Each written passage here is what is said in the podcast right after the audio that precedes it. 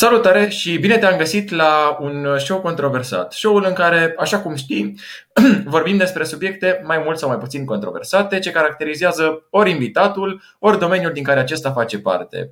Nu uita că dacă îți place discuția, o poți susține prin like, share, părerea ta sinceră din comentarii, cât și uh, linkul din descriere de unde poți deveni membru și avea acces la conținut exclusiv. Persoana pe care o am invitat astăzi este nimeni alta decât uh, unul dintre uh, cei care ne vorbesc în fiecare dimineață la matinalul de la Kiss FM și uh, nu doar acolo. Salut Andrei și mulțumesc mult pentru, pentru că ai acceptat invitația mea la acest podcast. Salut, salut, uh, cu mare drag și abia aștept să aflu de ce se numește controversat. Adică, sunt să văd care sunt controversele în ceea ce mă privește. Ei, sunt. Am găsit uh, anumite lucruri uh, interesante și păi, hai să începem atunci. Ai uh, altele față de alea pe care le știu.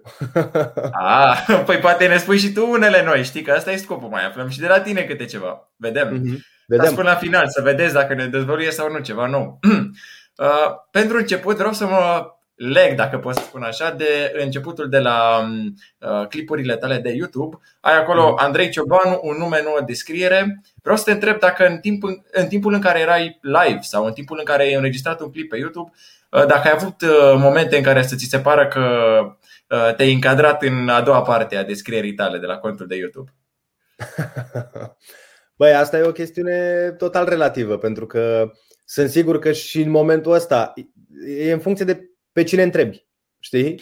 Adică ceva ce mie poate să mi se pară ok sau poate să mi se pară funny, uh, altora poate să li se pară uh, că ești cioban, ca să folosim uh, vorba de popor. Adică, mai ales acum că trăim într-o societate și în niște vremuri foarte sensibile din punctul meu de vedere.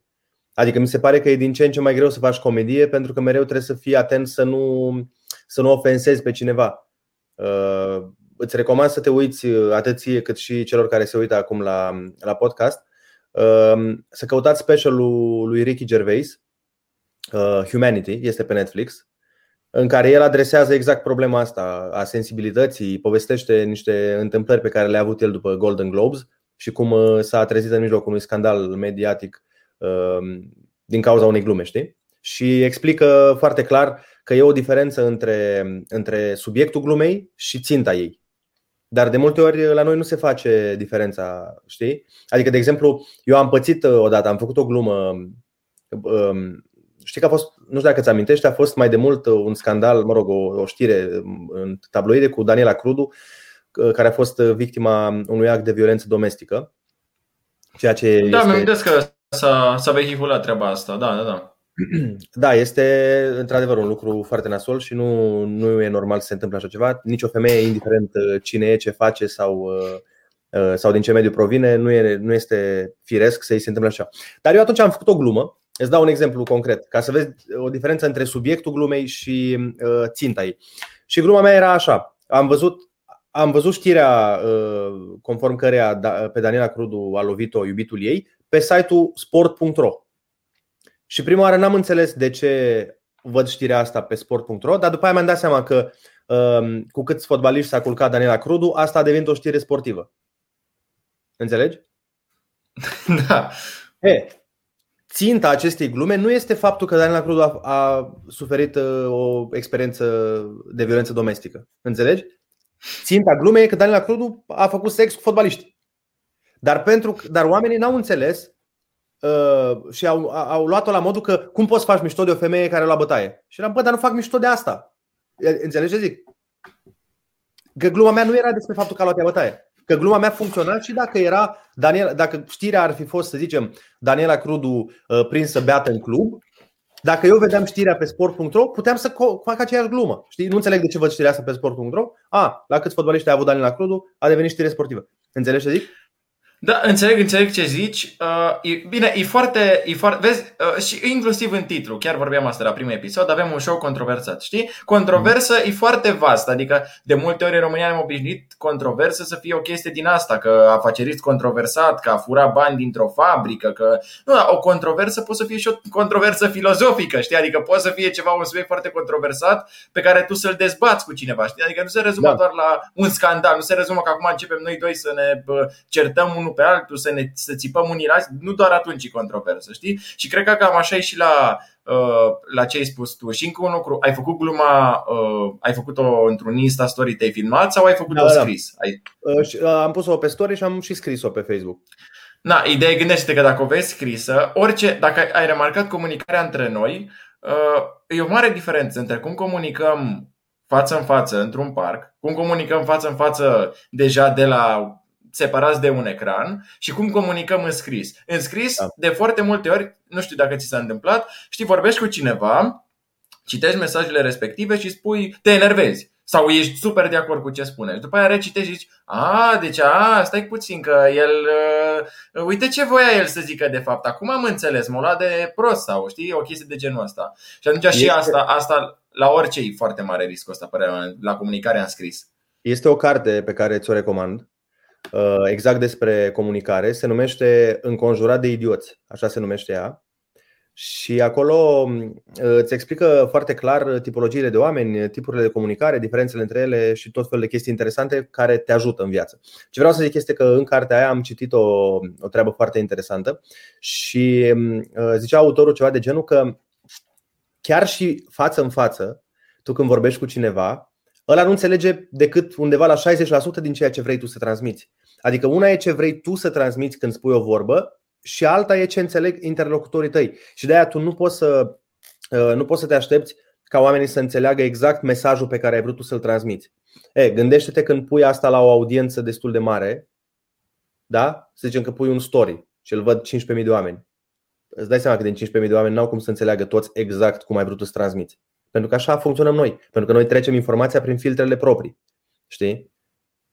Și de aia e, e, e utopic să ai pretenția ca oamenii toți să înțeleagă mesajele pe care tu încerci să le transmiți 100% uh, accurate. Înainte să, să intrăm și în chestia de politically corect, dacă tot ai spus despre uh, stand-up, nu știu, părerea mea că stand-up-ul, și aici are legătură și cu comunicarea, ce spuneai tu mai devreme, stand-up-ul în ziua de azi, mai ales uh, uh, vedem în societățile astea din America, poate România încă nu chiar așa, dar e un fel de mersul pe sârmă, iar când pui videoclipul și în online, când poți să dai din nou faza, când ai fost acolo, când auzi mai bine, mai rău, mai cum auzi, mi se pare că E un mers pe sârmă pe, numai că uh, nu știu, și cu un monociclu, știi, deja se mai adaugă și un monociclu, trebuie să și pedalezi, nu doar să mai mergi. Într-adevăr, e, e din ce în ce mai complicat uh, pentru că eu am, de exemplu, acum un beat, chiar, uh, chiar e foarte interesant și o să-l pun la un moment dat și pe net. Și este un beat extrem de misogin, dar el este extrem de misogin într-un cadru și, mă rog, uh, um, cum să zic, cumva eu vreau să demonstrez că ceea ce uh, considerăm noi a fi misogin nu e de fapt misoginismul, știi? Uh, iau, am o poveste în care eu am fost considerat super misogin și după aia aplic povestea, aceeași, aceeași regulă um, prin care eu am fost catalogat drept misogin, o aplic în alte situații de femei și cumva vreau să arăt exact asta că Uh, ele ar gândi la fel ca și noi în aceeași situație, știi?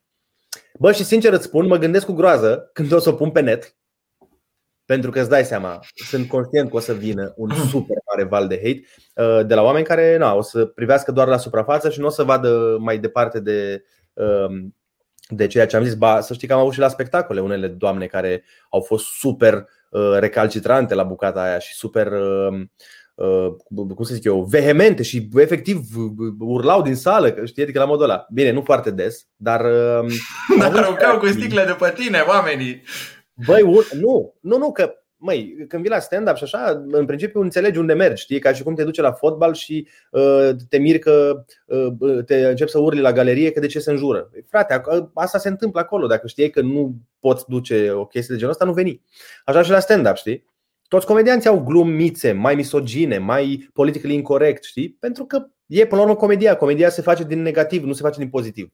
Nimeni nu o să vezi niciodată un comediant care îți face glume despre cât de bine îi merge lui și cât de frumoasă e viața și cât de bine merge totul în jurul lui, știi? Că nu de acolo reiese umorul. Normal că te iei de niște stereotipe sau. Oricum, ce ai spus tu, că proiectul ăsta pe care vrei tu să-l faci, uh, că tot, deci dacă am spus despre stand-up că e ca mersul pe sârmă, așa, și proiectul ăsta mi se pare uh, tot așa, ceva foarte, foarte riscant. Uh, bun, nu știu, depinde mult și, uite, de multe ori e și o chestie, că ceva ce spun eu, s-ar putea lumea la mine să zică că, ba, mă, chiar așa e, și la tine să zică că, bă, ce, cum îți permiți? Sau invers, știi? Adică mi-amintesc, la un moment dat era într-un documentar, era un fost politician și spunea că spunea de Băsescu, știi, că el făcea declarații din astea, că o să-i dau cu capul de toți pereții, o să nu știu ce. Și spunea că eu dacă aș fi spus așa ceva, lumea ar fi zis că uite ce a spus, uite ce nebun e omul ăsta, știi? De multe ori e și lucrul ăsta de luat în considerare. Și mai ales într-un subiect atât de uh, apric, cum e subiectul pe care o să-l uh, ataci tu, uh, o să da, fie da. chiar uh, interesant de văzut. Păi, e, să... foarte important, e foarte important cadru. Uh, e foarte important cadru pentru că noi, ca oameni, avem, într-adevăr, cu toți avem dublu standard, știi? Adică dacă vedem pe cineva că face un lucru, putem să considerăm că e ok și dacă face altcineva același lucru, poate să uh, nu fie ok, dar e logic să fie așa. Adică gândește-te, nu știu, îți dau un exemplu așa care îmi vine acum în minte. Dacă tu îl vezi pe Dorian Popa, să zic, că fuge în chiloți pe la Unirii, ceea ce a și făcut. Cumva, înțelegi, te uiți, zici, băi, Dorian Popa, știm că e dement, omul face Dar dacă îl vezi pe patriarh făcând asta, normal că o să o iei altfel.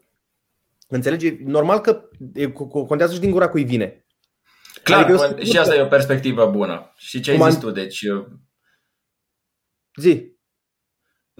Nu zic și ce ai zis tu, o perspectivă bună, dar uite, în cazul ăsta, politicianul de care ziceam, era și el un tot așa, el era plănuit să candideze, da? Uh-huh. Și a luat locul Băsescu și a candidat el. Deci erau pe Stolojan, poziții. Nu? Da, Stolojan, exact, știi? Și uh, erau pe poziții cam egale, nu era, știi, diferența da. între Dorian Popa și Patriar. Că evident că dacă ai vedea președintele unui stat, că, nu știu, se apucă să uh, să cânte pe stradă și să dea din mâini să danseze în fața mașinilor, te-ai întrebat puțin dacă e ok, dacă mai rămâne băiatul ăsta sau știi ce, ce face e omul ăsta. E și foarte importantă imaginea pe care o ai tu, înțelegi? Adică e și cum ți-ai construit imaginea, pentru că Băsescu, de exemplu, în speță, că vorbim despre el, uh, era și e un politician cu o imagine uh, cum ar veni curajoasă. Adică Băsescu spune lucrurilor pe nume, el intră, face bășcălie, face caterincă, face de asta. Stolojan pe de altă parte, sau Năstase, sau uh, Iohannis, sau alții care și-au creat o imagine mai sobră, mai uh, uh, fără glumițe, fără nu știu ce. Dacă ar, într-adevăr, deci imaginează dacă de mâine ar veni ăsta, cum cheamă, Iohannis și s-ar comporta cum se comporta Băsescu. Te-ai uita un pic, bro, s-a întâmplat ceva, știi? Că nu, nu-l, nu-l asociezi cu o astfel de imagine. Așa și ce ai făcut? Ce ai da. făcut, prietene? Exact, păi te știm șapte ani, ești într-un fel și pe aia un an ai luat o rază, înțelegi? Uite, dar atunci, oare politically correctness-ul ăsta o să fie mai jos, nu o să fie atât de strict cu stand-up sau nu? Că de la un stand-up te aștept să spună glume. Știi? Adică de aia da, da. te duci la spectacol. Da, da, glume definește glume. Ceea ce mie mi se pare amuzant, poate ție ți se pare ofensiv. Înțelegi? Poate umorul meu e mai negru ca al tău sau al tău e mai negru ca al meu. Sau poate te duci la un comedian. Uh, trebuie să știi unde mergi. De exemplu, uite, dacă te duci la Jim Jeffries, care e un comediant ofensiv, uh, cumva, din punctul meu de vedere, dacă te ofensezi, e vina ta, că trebuie să știi unde mergi. Dar. Păi, uh... Da, ok, știu ce zici, dar eu asta te întreb. O să mai reziste? Deci o să mai ai varianta asta să te duci la cineva care să fie așa incisiv? Da, dar nu o să fie comedianți mainstream. Adică, de exemplu, sunt sigur că nu o să-l vezi la noi, de exemplu, niciodată pe Micuțu făcând glume foarte, foarte ofensiv. Pe Radu Isaac, în schimb, da. Și cum e? Așa e și în afară. Uite, Doug Stanhope. La fel, e un comedian foarte apreciat, dar, cum să zic eu, din, din underground. Are, nu face, nu face sălile lui Kevin Hart. Dacă Kevin Hart ar face materialul lui Doug Stanhope, a doua zi n-ar mai avea carieră.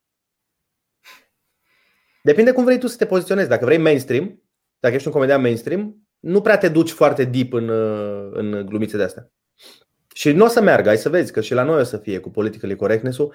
Uh, o să, o, în, eu mai râd cu Ionuț că noi spunem că în curând nu o să mai ai voie să faci comedie, o să fie, uh, o să fie baruri de alea, de o să meargă oamenii uh, așa, ilegal, știi? O să trebuie să primești invitație să te duci la un stand-up, nu, nu o să mai fie liber.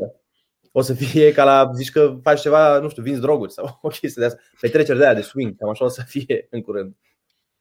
Bun, am pe tine te avantajează un pic situația față de alți comedianți, pentru că tu la radio cumva e politică correctness-ul ăsta, e și mm. uh, atenția la limbaj, e și, știi, adică sunt elementele acestea restrictive. Deci ești obișnuit să te adaptezi la regimul ăsta. Da. Și mă gândesc că față de alți stand-up ai un avantaj din punctul ăsta de vedere. Dacă e să am un avantaj, îl am pentru că, na, de șase ani de zile în fiecare dimineață trebuie să fiu atent să nu. Am mai făcut și noi, ne-am mai dus în niște glumițe în care nu era cazul să mergem la radio, că na, te ia valul acolo, ești în direct. Na. Dar, într-adevăr, am ajuns așa să știu o autocenzură. Deci, dacă va fi cazul, cu siguranță mă voi adapta și la stand-up. Momentan, încă e ok. Momentan. Dar hai să vedem în 5 ani ce va fi. Corect. Și vreau să rămânem aici în zona asta de politically corect. Uh, știi, numele ăsta, uh, Andrei Ciobanu, dar un nume nou de descriere, ar putea să fie perceput de mulți ca și cum mai avea ceva cu oamenii care practică meseria asta. Mă gândesc dacă cineva ți-a zis chestia asta până acum în comentarii sau... Nu. Nu. Și nu, îți dai seama că eu n-am nimic, dar știi și tu că e vorba aia, aoleu mă, nu fi cioban sau ba, ce cioban e ăla, știi? Și la asta se referă. Eu uh, personal nu am nimic, n-am cum să am ce să ai cu un cioban. Eu nici nu-l asimilez, sincer, cu o chestie peorativă. Nu mi se pare, da. Tot la nume, uh, căutam înainte, nu știu cum mi-a venit ideea, căutam înainte pe Google, am căutat numele tău, știi? Și mi-a apărut două lucruri interesante care, de fapt, mă rog, se leagă într-un, într-un lucru. Dai Andrei Ciobanu și îți arată poza ta, dar scrie Romanian Football Player. Pentru da, că frate, mai este un fotbalist care e la, la viitorul. Mm. Da. Dar mai, mai amuzant de atâta și ce mi s-a părut, că am, am mai dat un articol și am citit primul, primul și primul, uh, prima propoziție. Era așa. Deși Andrei Ciobanu și-a dorit din totdeauna să ajungă fotbalist.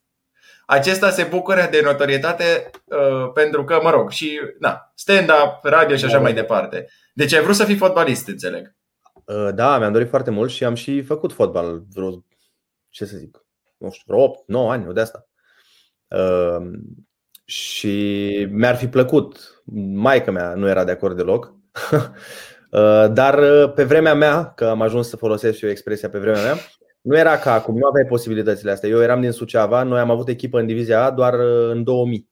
Tu în ce an te-ai născut? 2003. Deci tu nici măcar n-ai prins. Aoleo. Da, știu, deci, Foresta Suceava, fii atent, exact. Foresta Suceava, știu exact. Cum? Eu în 2000 aveam 11 ani. Uh, noi am avut atunci echipă de fotbal în A, după care n-am mai avut și pe vremea aia era foarte complicat să, adică în primul rând era important să ai o echipă de fotbal în divizia A, ca să joci la juniori, să poți să te vadă cineva. Dacă tu aveai echipă în divizia C, era complicat, știi, cu juniorii.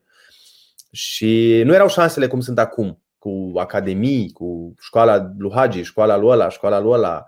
Acum în, fi, în multe orașe ai unde să te duci dacă ești bun, dacă ai uh, înclinație spre treaba asta. Și plus că nu exista pe vremea noastră Antrenorii te puneau să faci ture de teren. Ăsta era fizicul tău. Eu când am venit la București și m-am început să mă apuc, am început să fac, de exemplu, sală sau ce mai fac eu, mi-am dat seama că aveam corpul foarte dubio, uh, foarte uh, inestetic lucrat, nu inestetic, uh, nu era o armonie în sensul că aveam picioarele, de exemplu, la coapse lucrate și forță și nu știu ce, dar la partea de sus, noi nu lucram deloc. Și era foarte important. E foarte important să lucrezi ca fotbalist umeri, de exemplu, ca să poți să nu cazi de la primul duel. Uh, să poți să Dar se vede, se, uite-te la meciuri și o să vezi da. diferența între români da. și alte naționalități. Eu mereu exact. m-am mirat de treaba asta, știi? Adică, e nu știu, cauza... mi s-a părut ciudat, că parcă suntem așa firav, nu știu, nu... Din două motive. Uh, din cauza alimentației, odată, foarte important, și din cauza faptului că la noi, la centrele de copii și juniori, nu prea se lucrează cum trebuie. Bine, nu mă, nu mă refer la Hagi sau la școlile de fotbal astea cunoscute sau orașele, ok. Dar, de exemplu, în Slatina, nu o să, un antrenor pe care tu îl plătești cu 1000 de lei pe lună, la nu o să știe că tu trebuie să faci și umeri și abdomene ca să poți să alergi mai cu viteză, de exemplu. Înțelegi? Și na, cumva mi-ar fi plăcut dacă aș fi trăit în perioada asta, să am acum, nu știu, 12 ani, mi-ar fi plăcut, aș fi urmat poate mai puternic calea cu fotbalul. Pentru că am. Culmea, mi se pare chiar cumva ciudat, într-o perioadă în care parcă interesul a scăzut pentru fotbalul românesc. În 2000, Foarte nu știu, mi se pare că era altă emulație.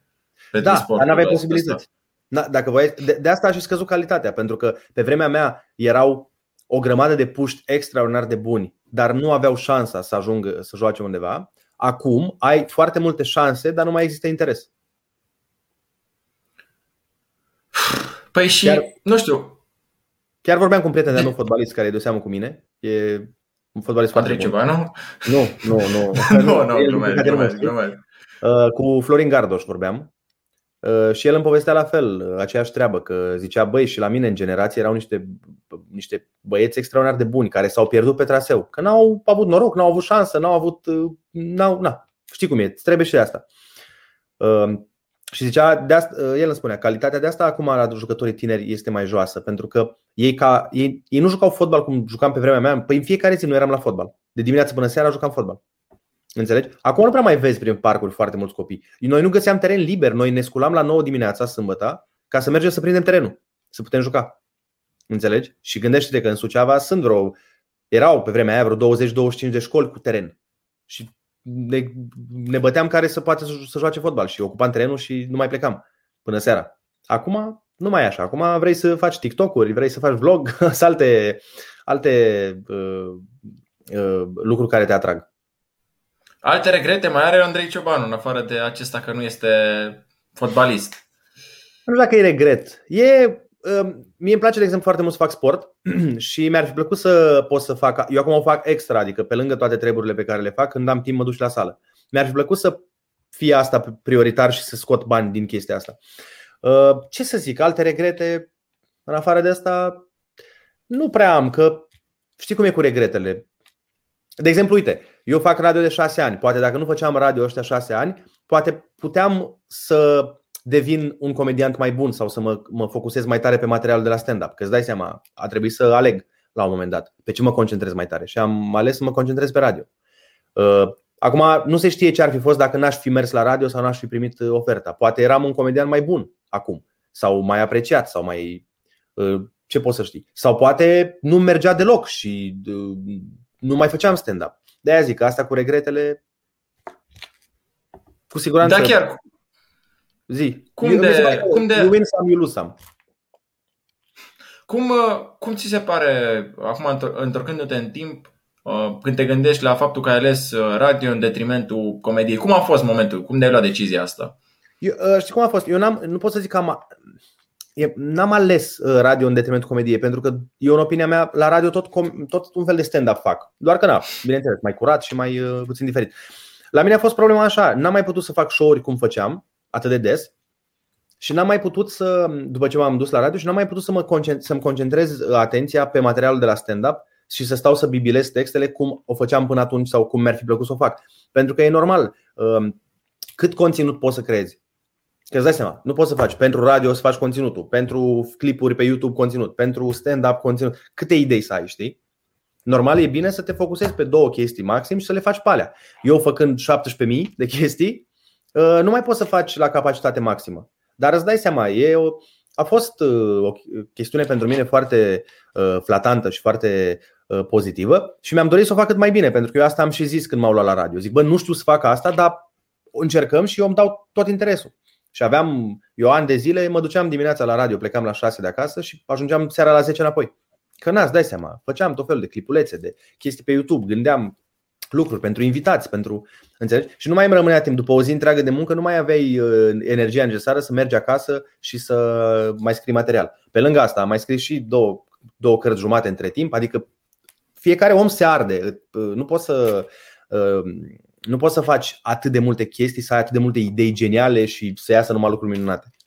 Și atunci trebuie să alegi. Ți-e frică, ți frică de chestia asta, cumva să, cum ai spus tu, să te arzi, să începi să dispar din peisaj oarecum pentru că nu mai poți să faci față presiunii? Frică, nu mi-e frică, pentru că momentan, nu știu, eu sunt un tip care, eu sunt foarte energic și tot timpul îmi place să fac chestii. De asta și fac uh, o grămadă de lucruri. Sunt așa oarecum uh, workaholic, știi? Adică îmi place să încerc și aia, să încerc și aia. Că, uite, puteam să nu mai scriu nicio carte după Sugio Ramona.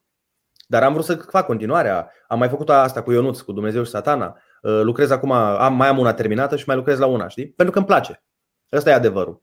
Și nu știu dacă am, nu știu, asta cu a, să mă ard total, dacă voi simți vreodată că bă, nu mai merge, nu mai, știi că nu mai funcționează creierul, nu-ți mai ies chestiile, o să-mi iau o pauză de 2, 3, 5, 6 luni ca să na, îți revii mental. Dar uh, eu am nevoie de lucrurile astea. Eu sunt genul de om care eu trebuie să fac, uh, să mă duc, să scriu, să știi. Eu și în vacanță, dacă mă duc, de exemplu, în concediu, um, primele 3-4 zile mă odihnesc, după aia mă apuc să scriu un vlog, hai să mă gândesc la niște idei pentru carte, uh, mamă ce idee de stand mi-a venit, hai să fac un story, știi? Nu pot să stau și să, nu, să mă deconectez total, n-am putut niciodată.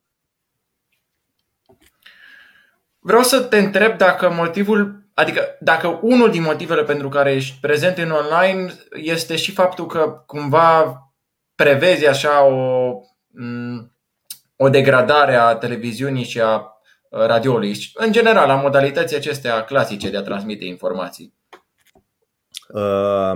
Eu sunt prezent în online pentru că eu, datorită online-ului, am fost descoperit. Pe mine, cei de la KISS m-au văzut pe YouTube. Înțelegi? După aia m-au chemat la discuții și la povești și la probe și teste. Uh, Sugio Ramona la fel a început ca niște statusuri pe Facebook. Deci eu nu pot să nu fiu prezent în online pentru că de acolo am început și mi se pare o chestie bună. Doar că acum uh, trebuie să te adaptezi un pic pentru că nu mai merge cum mergea pe vremea mea. Adică nu mai e scrisul pe Facebook de uh, shit. Acum trebuie să faci pe YouTube, Acum uh, văd că lumea migrează foarte mult pe TikTok um, și cumva încerc să mă mențin uh, uh, cât de cât prezent, știi? Cu siguranță se va degrada treaba. Adică deja, uite, pe YouTube momentan foarte mulți oameni fac vizualizări mai bine decât fac foarte multe emisiuni. Și în momentul ăsta, dacă te uiți la canalele de TV, mă refer la astea, nu top 3, nu prea mai nu prea se mai uită lumea. Și tinerii chiar nu consumă deloc. Uite, aici e chiar o dezbatere mm, și da și nu. Uite-te, hai să ne. Sunt mai multe puncte de vedere de luat în considerare. Hai să ne gândim în primul rând la audiență uh, comercială, publicul comercial. În continuare, 1849 care contează pentru branduri, îi îi acolo, știi? Adică în continuare îl cam au televiziunile. După aia, doi, gândește-te, mm, nu știu, dincolo de, am citit undeva că ProTV are în fiecare uh, secundă, parcă sigur găsești 300 de mii de oameni care să se uite. Deci 300 de mii de oameni se uită în, în momentul ăla, știi? La fel, dacă te duci până și la o televiziune mică, cam toate au cel puțin 1000 de oameni care se uită constant. Na, da. Pe YouTube, dacă ai o mie de oameni în live, e super tare. Țin minte că, uite, Marius Manole și cu Ilona făceau live-uri și rupeau, adică aveau câte 2000 de vizionări, ceea ce era uriaș. Și el îi da. făcea da. live-uri și avea 1500 sau tot atâta, știi, ca ei. Adică e foarte greu să vină nu prea vine lumea la live-uri. Dar asta, bun, asta ai, poate să fie și din cauza că cumva lumea de asta pleacă de pe televizor, că nu mai vrea poate atât de multe live-uri și atât de multe Mm, cum să zic, la program. Mă uit între 6 da. și 8 și zice că hai că mă uit mâine, știi? Nu. Pe TV, da. diferența mi se pare așa. Odată, eu pe net pot să aleg ce vreau să văd. La televizor nu aleg, că la televizor mi se dă X, Y, Z și eu dintre alea pot să aleg, dar eu de știi ce zic? Uh, mm-hmm. Adică TV o are show-urile astea, filmele astea. Vrei, nu vrei. Eu pe YouTube, dacă intru și mă uit la un vlog cu Shelly și nu-mi place, mă uit la un vlog cu altcineva. Dacă mă uit la un sketch cu Ionuț Rusu și nu-mi place, pot să dau să văd ce face Mircea Bravo. În secunda aia. Eu dacă dau pe ProTV și nu-mi place filmul, nu pot să caut alt film pe ProTV care îmi place mie. Sau care sunt șansele să fie încă 50 de filme bune pe alte posturi. Doar că ce mi se pare mie la TV și la radio este că te validează. Uite, eu mă uitam și la Ionuț. Uh, Ionuț și până să vină la radio avea în online niște cifre enorme, mai mari ca acum. Bine, a scăzut piața, acum nu contează. Dar radioul i-a dat oare, o oarecare validare, înțelegi, în fața publicului mainstream. Gen, bă, a, uite mă, a ajuns aici. E, e, înțelegi ce zic? Bă, când ești la o, cum e la noi, la Kiss, care na, e postul numărul 1, sau dacă te duci la TV, la Pro TV, la Antena, la Canal D sau la alte televiziuni de renume, te validează, după părerea mea. Dar tu vezi că te validează acum, dar peste 10 ani crezi că nu o să mai fie așa? Nu știu dacă peste 10 ani, nu cred că atât de repede. Cred că la un moment dat, de exemplu, când, când vei ajunge tu să ai vreo 40 de ani, uh, cred că nu va mai fi TV-ul atât de important pentru că generația ta e obișnuită mai degrabă cu netul. Înțelegi? Dar generația părinților mei sau generația mea, uite, și eu mă uit la uh, uh, conținut online. Știi? Și când văd unul de, care e vlogger de succes, când îl văd în cadru de TV, parcă mi-e un pic așa, știi? De gen, mam, parcă nu dai bine aici. Și din păcate au fost și mai multe încercări ale oamenilor de pe online să treacă pe TV și multe n-au reușit. Și mi se pare că din cauza asta își pierde un pic din credibilitate YouTube. Dar hai să ne uităm de ce e trecerea asta. Pentru că cred că motivul principal e partea financiară, părerea mea, pentru care se face da. trecerea asta. Da, adică, bă, ok, poate și partea de validare. Hai să spunem și asta, că într-adevăr te atrage, că mamă de mic vedeam studiourile alea și să ajung și eu acolo, dar și partea financiară. Deocamdată pe online foarte puțin reușesc să facă bani. Adică nu are rost să ne gândim doar la vârfuri. Nu, nu, clar nu. Uh, măi, se fac bani din online. Uh, dacă ești constant și uh, creezi un conținut ok și îți creezi o bază de oameni, câștigi bani și din online. Problema e că nu există o siguranță. La TV sau la radio ai un salariu. Înțelegi? Tu știi că ai o siguranță. Bineînțeles, dacă n-ai audiență, și siguranța aia dispare că nu te ține nimeni dacă n-ai audiență. Dar la YouTube, dau un exemplu, uite, acum, momentan, pe YouTube reach este foarte scăzut. Tu nu poți să nu Stai, tu te referi acum luna asta, perioada asta din an sau în general? 2020, anul ăsta, anul ăsta mi s-a părut un reach. Eu mă uit, de exemplu, la mine sau la Ionut sau la George Tănase, la oamenii cu care sunt mai apropiat, că mai vorbim despre asta. Și toată lumea se plânge de o scădere. Uh, eu, de exemplu, acum sunt undeva pe la jumate cu vizualizările față de decembrie sau octombrie, noiembrie, whatever, anul trecut. Um, YouTube-ul, cum a făcut și Facebook-ul mai acum ceva timp, vreo 2-3 ani, când a, a tăiat riciu, dacă ți amintești. Da, taie, stai, păi, dar stai că ei fac bani din vizualizări. La ce te referi că taie? Adică păi, YouTube-ul câștigă, știi, dacă lumea stă pe clipul tău. Mult mai mult decât câștigi tu, de fapt. Și îți dă și da. ție o parte în semn de recunoștință. Adevărat. Știu, dar uh, este, este foarte ciudat. Uite, uh, eu m-am apucat mai de curând de YouTube, dar mă uit la Ionuț. Ionuț, de exemplu, acum 2 ani, făcea, să zic, 150.000 de vizualizări în primele 8 ore. Acum, dacă trece de 150.000, deja e un clip bun.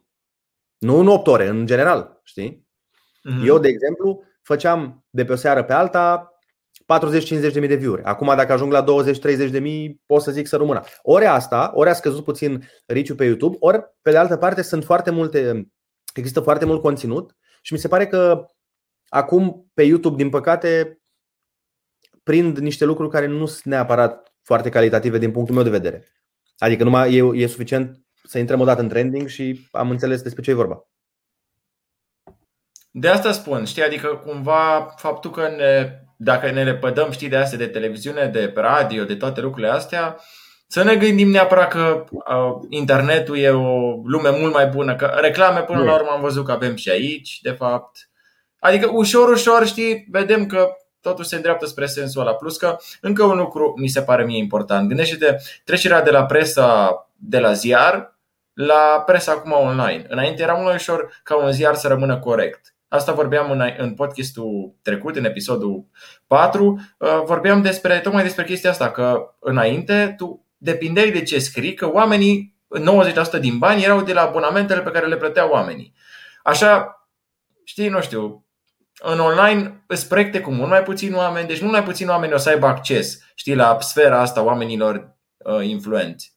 Și cum ai spus și tu, adică peste noapte se naște un trend din ăsta, gen, nu știu, Xulescu care rupe pentru că era, am văzut la, tot așa la un om de radio care are, la Sebastian Coțofană, care are și Poliția Muzicii, că el a, zice de Abi și de ăștia, de celălalt, Albert NBN, nu știu ce, că au 8 clase și în, clip, în ultimul clip unul apare și spune el se laudă că are patru clase. Deci a început să tot, tot scădem limita aia, știi? Începem deja o să, eu am doar grădiniță, o să fie așa da. un flex.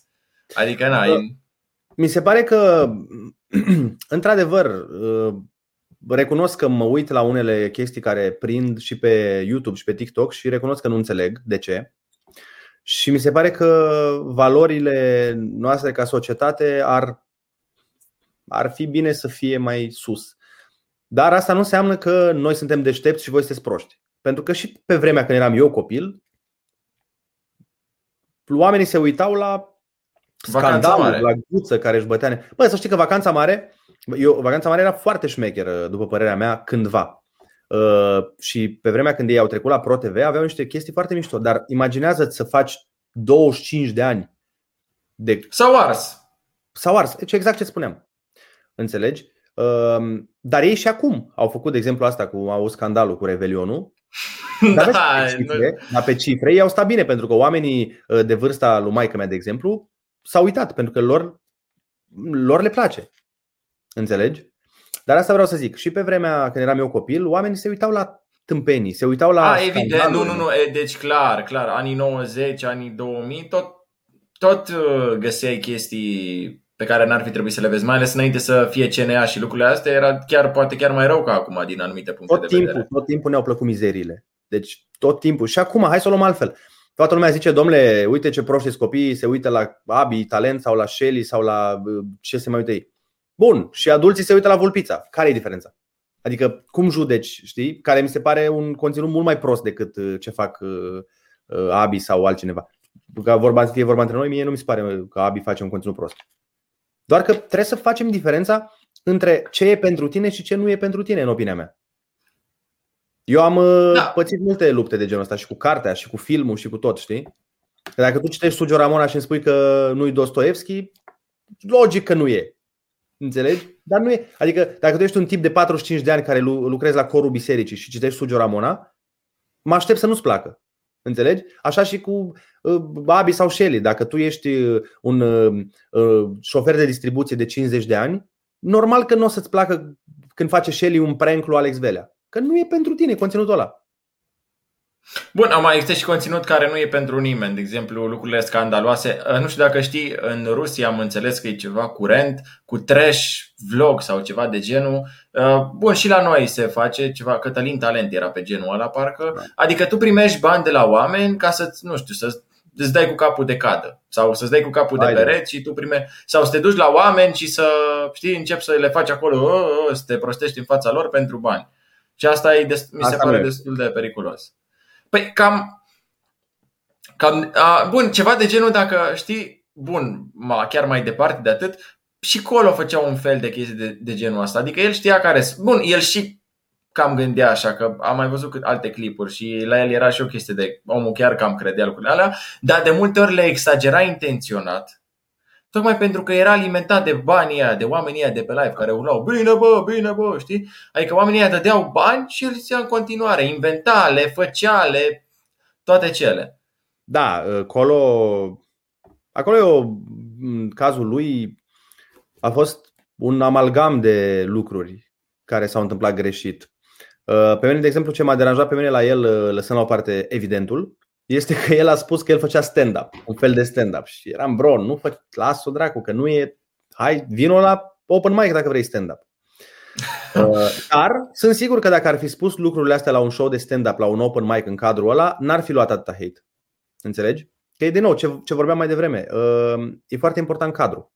Dar, la fel îți spun că sunt sigur că peste 2-3 ani, Colo va avea campanii din nou. Zici? Oamenii uită. Internetul uită foarte repede.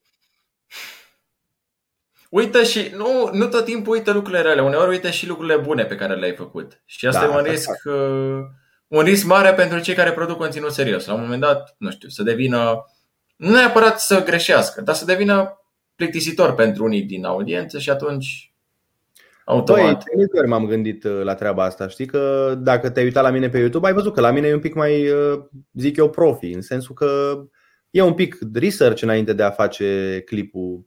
Uh, arată bine, știi? Și chiar vorbeam cu băieții la un bă, chiar, oare chiar merită? Adică mi se pare că mai bine faci cum a făcut zbâr acum, iei una în curgol și o pui să ia pizza și bam, știi? Dar uh, nu pot să fac lucruri de genul ăsta și mă bucur că sunt oameni în online în continuare care nu pot să facă prostituție neapărat pentru view-uri.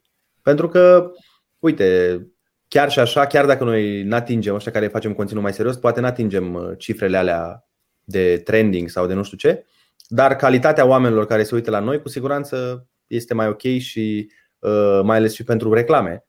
Uh, sunt, poate suntem mai atractivi pentru un, un brand decât unul care face, nu știu, să nu Surf în cadă. Surf da, în cadă exact, sau da, da, da, sau face paie în chiuvetă, gen, știi?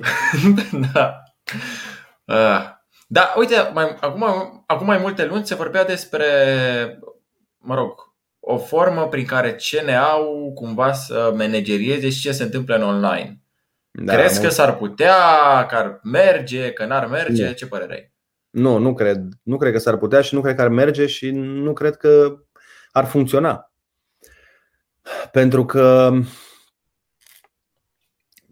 băi, cum să zic, ă, televiziunea are un set de reguli și radio și sunt ă, sub, subordonate acestui CNA și a unor ore în care poți face anumite lucruri și a unor legi ale audiovizualului. Pe net, în schimb, era. Știi, ne place libertatea de exprimare, dar nu ne place când uh, cineva își exprimă uh, opinia contrară a ceea ce ne place nouă sau e foarte complicat să Cine judecă dacă ceva e ok sau nu? Da, când, mă rog, ni se încalcă da. nouă, când e împotriva noastră. Exact, dar cine, cine judecă dacă e ok da, Nu știu de ce nu te mai aud. Nu mă aud? Stai să vedem. Nu, nu, nu. Hai să vedem oare de ce. Păi, mie îmi hmm. zice că everyone can he- see and hear you. Gata, te aud. Bun, perfect. Auzi? Deci, ziceam da, că e da. foarte dificil să pui. Cine decide pe net dacă ceva e bun sau rău? Pe ce bază decide? Bun, da, atunci, da, ai și asta dreptate, dar tocmai că ar fi comisia asta, știi, care decide pe baza regulilor din radio și din TV, dar știi, un oarecum. Păi n-ai cum să aplici aceleași reguli, că atunci, păi, atunci tu, de exemplu, nu poți să faci un podcast și să, dacă, uite, cum are Micuț un podcast în care se vorbește liber, Acolo nu mai poți să abordezi anumite subiecte, nu mai poți să folosești anumite cuvinte. Nu prea merge așa. A, nu, ce crezi că nu s-ar putea? Nu, nu, nu. Cum, ce crezi? În afa- deci, ok, în afară de câteva cuvinte care, câteva înjurături, le bipuiești și subiectele, adică nu i s-au părut că Adică ai voie să vorbești despre ai voie să vorbești despre credință, despre și la televizor. Adică nu cred că, știi? Mm, păi, mm. Ți-am zis, gândește Uite, știi că... unde cred că ar fi o problemă? Uite, unde cred eu că ar fi Dincolo și asta cu, cu limbaj licențios ar fi o problemă. În primul rând, spectacolele de stand-up ar trebui să le pui bipuite. Și dacă da. sunt oameni care înjură foarte mult doar bipuri, deci automat alea n-ar mai avea ce să caute pe internet, că n-ai putea să le asculți, că nu poți să asculti doar claxoane. Asta unu. Și doi, asta cu brandurile. Uite, mulți oameni eu, de exemplu, m-am uitat, de mic m-am uitat la televiziune și la lucruri de genul ăsta și cumva, nu știu, mi-a intrat și mie în sânge cumva să nu vorbesc despre branduri Uh, sau să dau nume neapărat, știi, tot timpul. Dar lucrul ăsta nu e întotdeauna bine. Că, de exemplu, dacă se întâmplă ceva la un restaurant, că e mâncare stricată sau ceva și n-ai voie să-i dai numele, păi nu prea e ok. Că eu după aia poate mă duc la două ore după ce am văzut știrea pentru că nu știu. Degeaba mi-arăți niște poze cu zona, că poate sunt patru restaurante în zona aia. Știu eu la care? Ce faci? Nu mai mergi la toate patru? De exemplu, în Timișoara s-a întâmplat, de unde sunt eu, s-a întâmplat la un moment dat la un restaurant fix din Piața Unirii. În Piața Unirii plin de restaurante care da. e ăla, știi? Adică, na, înțeleg, nu mai mergi la restaurant deloc atunci, sau cum faci? Știi? Aici da, cred că Știu, dar e foarte complicat pentru că oamenii care vor decide ce e ok și ce nu e ok. Băi, pe net există o gamă foarte largă de conținut. E foarte dificil, o să fie zone gri o grămadă, știi? Când tu spui o lege, n-ai voie să, uh, nu știu, induci gânduri, uh, nu știu, revoluționare, dau un exemplu, știi? După aia cineva trebuie să judece și e prea mult conținut. Tu îți dai seama că oamenii ar trebui să, ar trebui să aibă 40.000 de angajați care să vadă tot ce se pune pe net. Da și nu, la cum evoluează tehnologia, mai știi, să aibă tot felul, atât de mult se evolueze artificial intelligence încât știi să detecteze orice. Dar unele evident că nu, nu poți să le... Uite, tu de fapt, hai să vorbim așa, tu cum te adică cum ți se par ție regulile care se aplică pentru radio? Mie mi se pare ok, dar fii atent, îți mai dau un exemplu. Uh, gândește-te la uh, termenii um, și legile Facebook-ului, care sunt o grămadă de abuzuri uh, în cadrul lor. Eu am pățit chiar eu. Mie mi-au scos, de exemplu, de pe Facebook, mi-au scos. Eu nu mai pot să dau boost post, eu nu mai pot să fac reclamă pe pagina mea de Facebook. Și am da. trimis 50 de miliarde de mail-uri și așa și n-ai cu cine vorbi. Nu exist... Pur și simplu a fost o eroare. Am, eu am pus un, o postare sponsorizată cu un afiș de stand-up și ei l-au perceput ofensiv, dar deși nu era, că eram uh, pe afiș eu cu Ionut și cu Rux, îmbrăcați, normal, adică un afiș de stand-up, n-avea ce să da, fie. un afiș de stand-up, nu, pe care îl pui și pe stradă. Pe... Exact. Da. Și ei cumva l-au perceput ceva că e ofensiv și au zis că mi-au scos uh, forever, uh, nu mai pot să fac paid promotion. Înțelegi? Mă miră din două puncte de vedere. Unu, mă miră că nu mai vor ei bani. Deci asta mă miră că nu, da, ei da, nu mai vor bani. A, asta chiar mă miră. Și doi, am mai auzit, am mai auzit chestia asta. YouTube și Facebook răspund foarte greu și de multe ori scot clipuri. De exemplu, clipul lui Zbăr nu-l scot, că spunea un YouTuber, uh, clipul lui Zbăr cu fata aia uh, dezbrăcată, nu-l scot. Dar dacă da. el a avut un clip în care a vorbit despre o anumită temă fără să exagereze sau ceva, doar a vorbit îmbrăcat cu mama lui cu așa, mm. atunci da, i-au, uh, scăz, i-au scăzut știi, i-au scos. Uh, și uite, asta se poate întâmpla pe YouTube, că tu depinzi foarte mult de YouTube. Uite, YouTube-ul dacă cineva îți dă join la canal și îți dă 10 lei, YouTube zice, a nu, dă mie aia 4 lei. Știi? Eu înțeleg că ei au făcut platforma, dar ei 10%. Patreon ia 5%. Ok, tu iei 10, că e mai la îndemână. Bine. Da, știi? Adică vizualizările la fel. Tu iei da. cât, nici nu știu cât, 20% sau cât îți vin ție din vizualizările alea. Depinde, depinde de atât de multe chestii pe care tu nu le știi.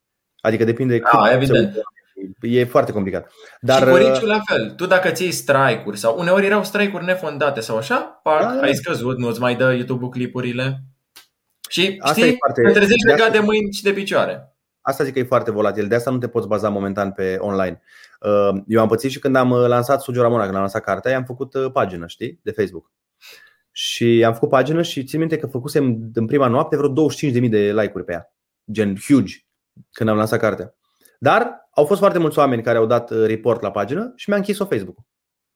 Pentru că au zis că e, ei au motivat că e conținut ofensiv și că e bullying, că gen există o Ramona și că eu îi fac bullying, știi, că e o pagină de hate. Și mi-au închis pagina. Și am stat pe mail-uri cu ei un an și până mi-au redeschis-o, dar când mi-au redeschis-o deja nu mai era pe val, nu mai, era, nu mai conta. Și vezi, Apropo eu am pierdut de... la faza aia. Da, clar. Apropo de. Bun, e și un titlu așa, știi, la, e perfect să le dea. Adică a fost. Pentru ei a fost facil, știi, să-ți dea report. Da, da. Așa e ca și cum ai pune uh, drugs and rock and roll gen, înțelegi? Și oamenii ar, ar da report că e despre droguri și nu trebuie să existe factor uman. La Facebook nu există. La YouTube poți să, la Google poți să zici, bă, uite, așa, așa, așa, așa, asta e problema și citește un om și trece prin mintea lui. La Facebook e totul, cel puțin pe Europa de Est, nu există factor decât uh, roboți. Și atunci ți-am zis, vezi, tu pierzi, eu de exemplu la faza aia am pierdut foarte mult. Pentru că eu n-am mai putut promova cartea, n-am mai putut să-mi promovez uh, spectacolele cu cartea și cu siguranță, dar nu no, no one cares. Apropo de cărți, știu că ai avut o problemă cu uh, o Ramona, că a fost foarte piratată. Nu, nu, poți să ne spui exact dacă știi numărul, că parcă ai și spus la un dat numărul, dar nu mai știu exact. Uh, cu cartea cu Sugio Ramona zici? Da, da, da, prima carte. Uh, o Ramona e filmul, cartea se numește Sugio Ramona. Da, scuze, scuze, uh, da. Mă. N-au avut o problemă Librăriile au avut o problemă, că era foarte furată odată. Deci cartea era, a fost cea mai furată carte din uh, librării din anul ăla. Stai, stai puțin, furată efectiv te referi? Eu mă refer piratată din, din online. Da, furată la modul... La modul, la modul ăsta. Deci, Oamenii luau cartea și ieșeau din magazin. O furau, o furau din librărie, da. A fost cea mai furată carte din 2 ani de zile, cred că de asta. Uh, cât despre piratare, da, pentru că eu am început să o scriu pe Wattpad în 2014 și după aia foarte mulți oameni uh, o luau de acolo și o puneau pe blogurile lor, știi? Adică foarte mulți oameni au monetizat cartea mea în uh, detrimentul meu, dar eu nu știam și nu. Au fost multe probleme, adică eu aș fi câștigat mult mai mulți bani dacă știam anumite lucruri pe vremea aia, dar atunci eram tânăr, mic, uh, mă refer la chestii de online, la chestii de contracte, la ce se poate monetiza și ce nu. Înțelegi? Dar nu-mi pare rău, pentru că eu am scris cartea aia, a fost un real succes, ea în continuare se vinde extraordinar de bine. Uh, uh, pentru că e o poveste care se aplică și generației tale, și generației mele, și oricărui om care este sau a fost adolescent. Și de foarte că... multe ori ai și povestit evenimente din adolescența ta, și pe YouTube da. cât și în carte. Bun, da. a fost și controversată, dar până la urmă cred că tu ai căutat cumva mixul în care să-ți povestești copilă, adolescența să ai și eu un pic de controversă, astfel încât să ajungi la cât mai mulți oameni cu povestea pe care ai vrea să o spui. Da. Și după aia, mă rog, a rezultat filmul O Ramona, care e și pe Netflix. Mă gândesc că în mhm. continuare se poate urmări. E, e, da, da, da. Bine, filmul e diferit față de carte, îți dai seama că e alt... Uh, mă rog, acolo e și viziunea regizorului. Tot timpul cartea e diferită față de film. Chiar mă gândeam, îți pare rău cumva că e în engleză și că nu e română? Adică când s-a lansat Parcă, nu eu știu, cred... ar fi prins mai bine cumva română. Fiind... Și eu cred, tu, ai... da. Da, da, da. Cred că dacă era română, prindea mai bine în România. Dar uh, ținta celor care au făcut filmul a fost Netflix-ul și dacă era română, uh, el puteau, puteau să-l vândă la Netflix, uh, dar doar pe România. Ei au vrut să-l facă internațional și asta s-a și întâmplat, că a fost cumpărat de Netflix și este primul film din Europa de Est care a fost cumpărat de Netflix și distribuit în nici nu mai știu, vreo 90 de țări sau ceva de genul ăsta. Și a fost dublat în 25 de limbi. Vreau să spui uh, niște povești, nu știu, din stand-up, de când ai început. Am auzit o grămadă de povești cu, cu întâmplări uh, amuzante. Uite, mi-ai spus că unii oameni țipau la tine când spuneai anumite subiecte, nu știu. Dacă ai avut după spectacol, în timpul spectacolului sau înaintea lui, dacă ai ceva să ne împărtășești așa. Au fost multe. Știi cum e? Acum, după ai umor, cumva oamenii au mai aflat mai, și oameni care n-au ajuns la stand-up au aflat și multă lume a aflat de stand-up după ai umor. Care e și bine și rău acest lucru. Uh, dar pe vremea când m-am apucat eu și când eram noi pe la început cu toții, îți dai seama că nimeni lasă publicul, dar nu știau organizatorii ce ai nevoie, ce trebuie să pună, ce trebuie să nu pună, ce trebuie să fie, ce trebuie să nu fie, de ce trebuie să fie lumină nu de care și nu nu de care, știi? Și din, prin prisma acestui fapt se întâmplau tot felul de chestii, plus că publicul nu știa cum să reacționeze, nu știa cum să se comporte, nu zic că toți, dar un număr mult mai mic de oameni cunoșteau stand-up-ul decât e acum. Acum show-urile mi se pare că sunt mult mai profi făcute din, și din partea organizatorilor și din partea publicului și din partea comedianților.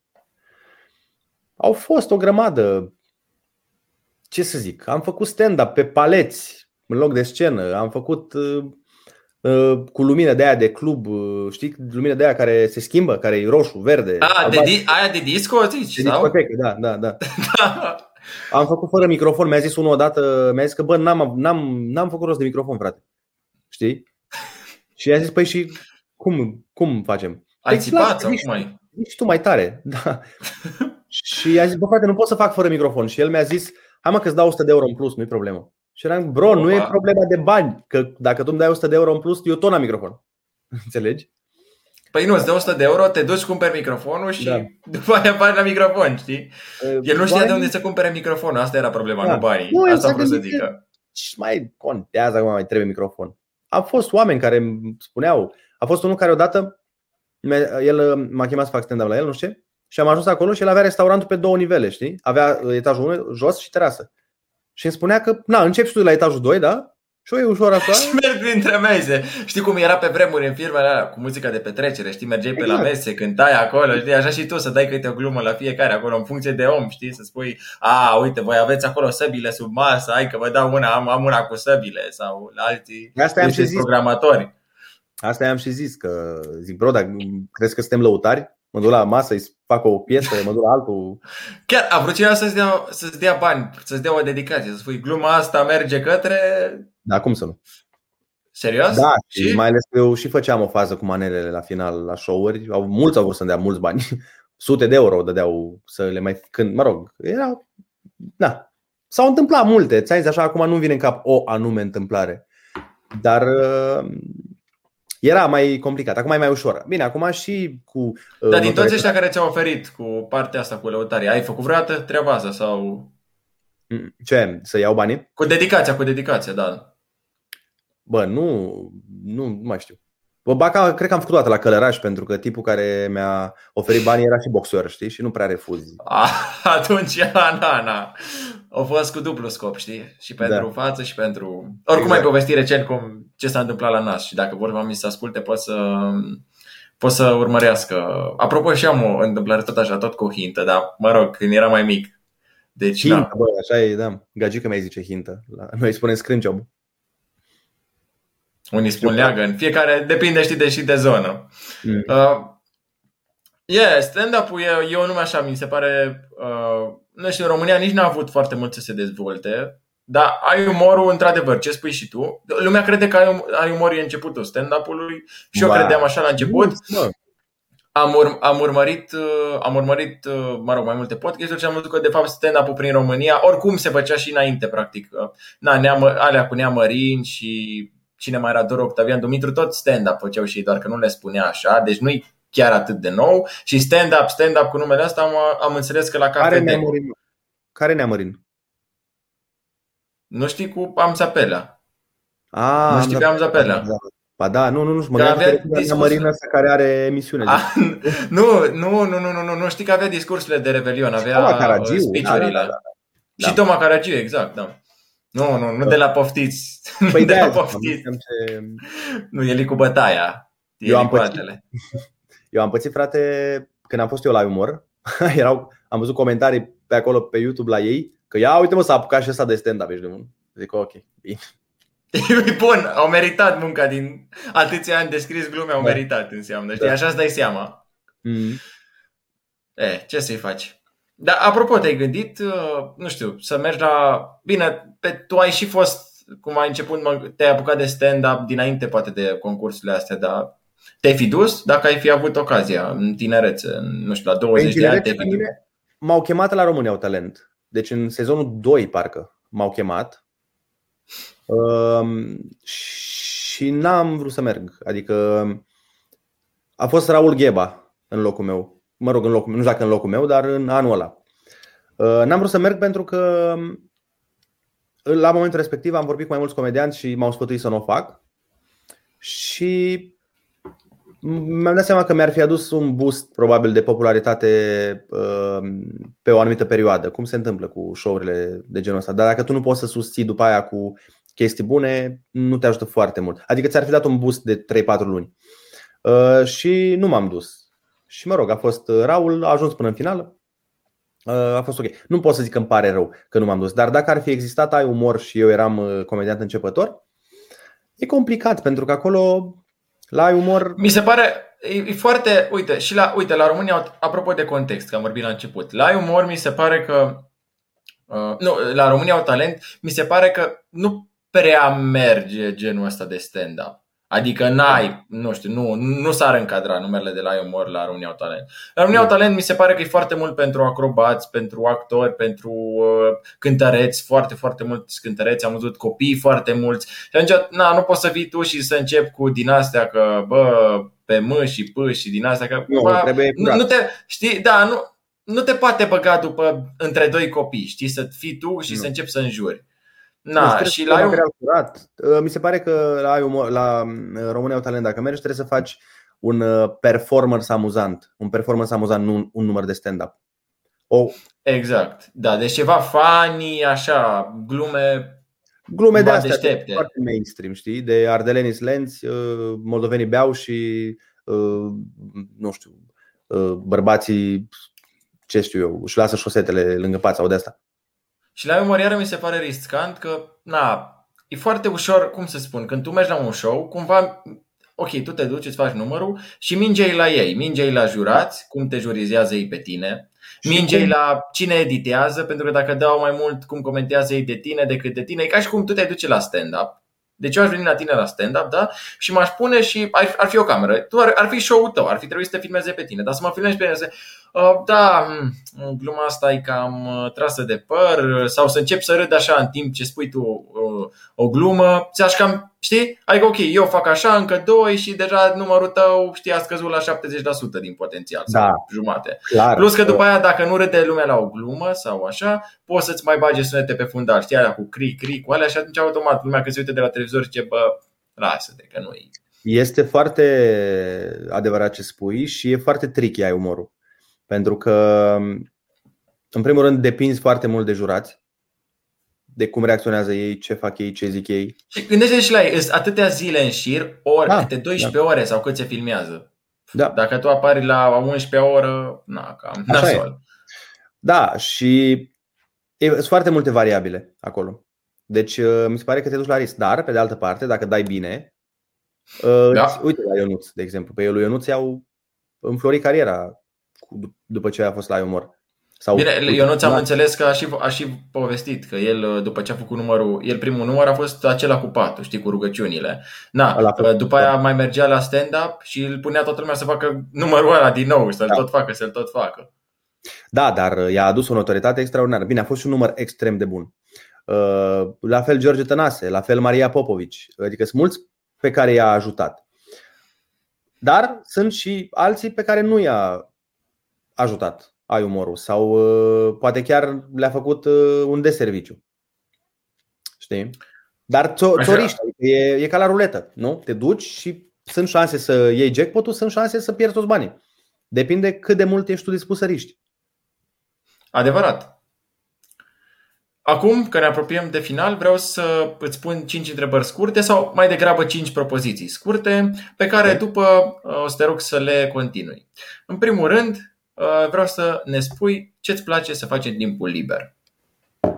Să mă joc Dota uh, și să citesc, să mă duc la sală când am timp și energie și cam astea în principal. Mai sunt, mai nu multe. Mai, nu am mai făcut de mult? Ah, uh, baie în cadă. Îmi pare rău că?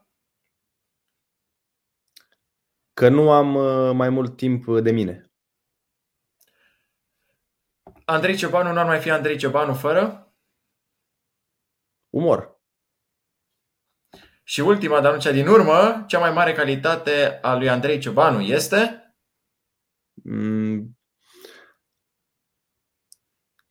Cred că cea mai mare calitate e și cel mai mare defect. Uh, faptul că sunt uh, foarte, cum să zic eu, uh, migălos, meticulos, uh, control freak și, și workaholic, știi? Adică e foarte bine, dar e și foarte rău în același timp. Îți mulțumesc foarte mult pentru cum ai răspuns la întrebările acestea. Mulțumesc pentru discuția pe care am purtat-o. Vă mulțumesc Mare și vouă dacă a stat până la final. Nu uitați că în cazul în care, bineînțeles, veți aprecia ce am vorbit noi astăzi sau, mă rog, alte episoade din această serie, o, puteți susține această serie prin uh, părerea voastră, like-ul, share-ul, orice, dă cu algoritmul, cum se spune. Vă mulțumesc încă o dată. Ciao!